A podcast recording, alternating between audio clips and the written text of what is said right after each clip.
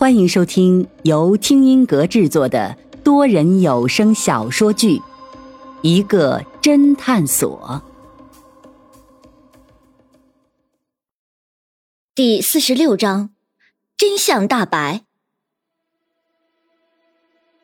云峰眼前金光一闪，马上说道：“听萧夫人的语气，当初请三家侦探所，并不完全是萧先生的主意了。”如果我没有猜错的话，你、肖先生还有唐夫人三家侦探所，你们分别请了一家。唐宁脸色微微惊慌，是又怎么样？云峰微微笑了笑，却岔开了话题。刚才肖夫人说我无凭无据，在这信口开河。我虽然没有唐林先生想要加害叶星宇小姐的证据，但是却有肖先生。杀害唐林先生的证据，洛尘已经迫不及待了。刚才你只是分析了萧雨先生的谋杀动机，说到作案手法怎么解释？他是如何做到将唐林先生杀害，同时又伪装成自杀的？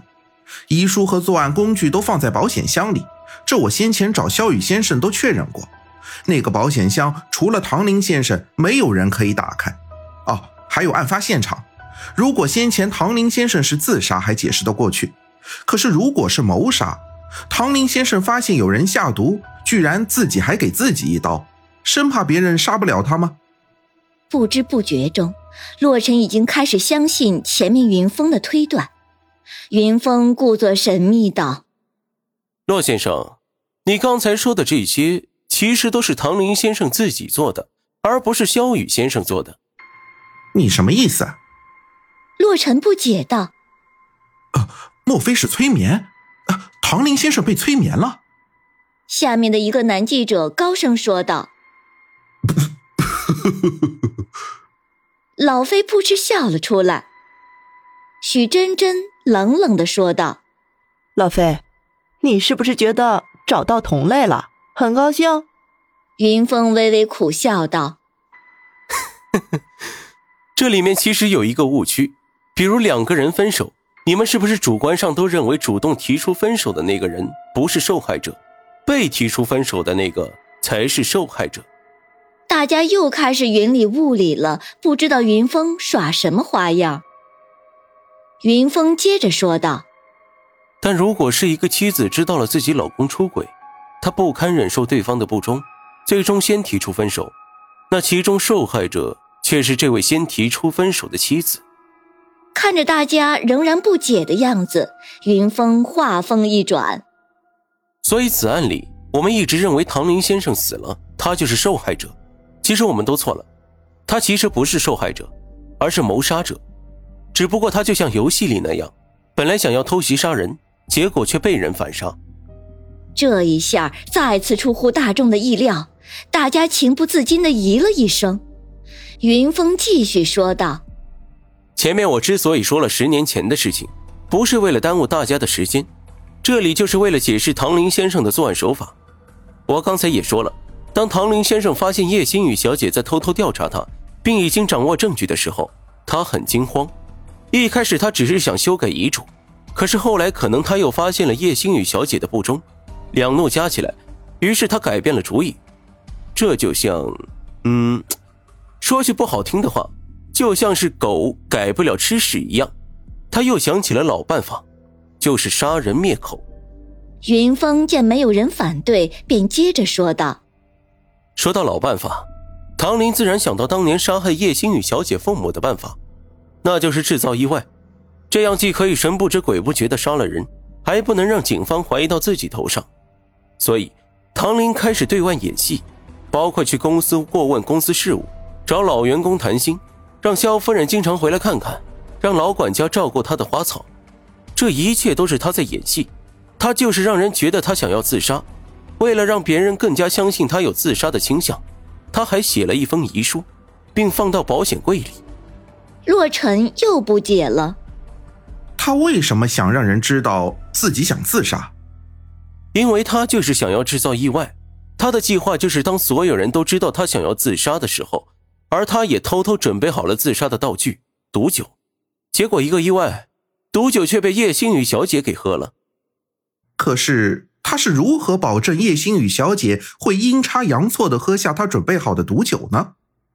洛尘已经完全相信了云峰的推断。云峰转头看向叶星宇，微微笑了笑：“ 我也是才知道叶星宇小姐有个毛病，那就是不愿意和别人分享已经被别人吃过或者喝过的东西。所以，唐林先生便利用这个癖好，他便故意将红酒里注入氰化物，然后放到自己的书房里，因为他知道叶星宇小姐喜欢在他的书房里喝红酒，而且向来都是喝自己打开的那瓶。”如果房间里面没有自己曾经打开的那一瓶，那叶星宇小姐一定会重新打开一瓶。所以唐林先生只要把有毒的那瓶红酒放到最上面，等到叶星宇小姐自己喝下去就好了。等到叶星宇小姐被毒死，唐林先生就可以说这完全是个意外，因为他原本打算那瓶红酒是留给自己的。众人这时才恍然大悟，似乎这样的解释确实合情合理。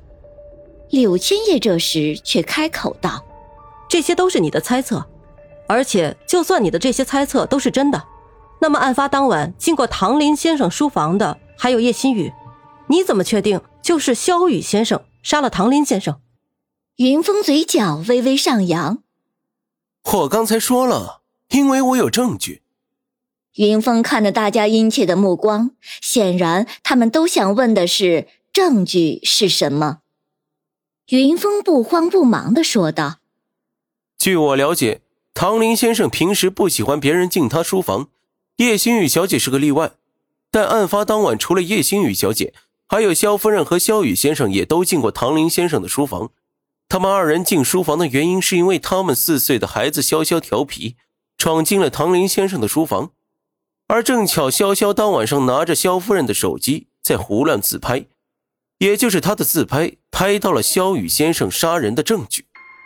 说着，云峰示意方寸，方寸马上明白过来，开始展示潇潇的自拍。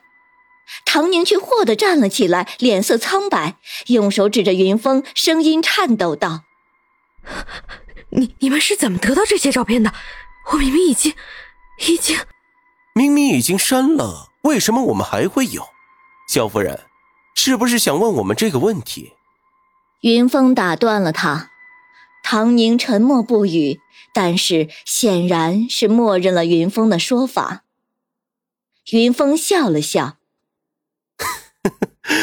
关于这个问题，我也不清楚，只好让我们侦探所的技术人员回答你了。”方寸会议马上上前一步，大声说道：“上个世纪八十年代，丧公司提出网络式电脑。”到了本世纪初，亚马逊推出弹性计算机服务，随后 Google 在搜索引擎大会首次提出云计算的概念，随后基于云计算的产品相继诞生并蓬勃发展起来，国内自然也。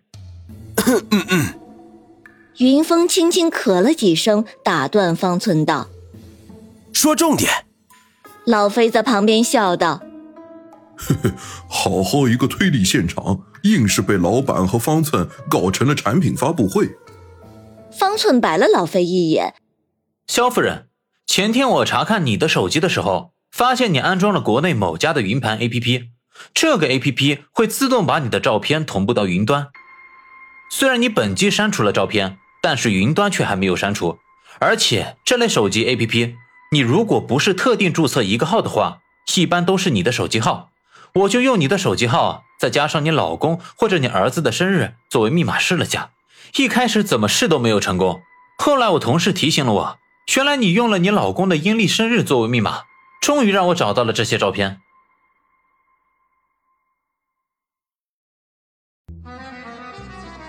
听众朋友，本集已播讲完毕，欢迎订阅收听，下集精彩继续。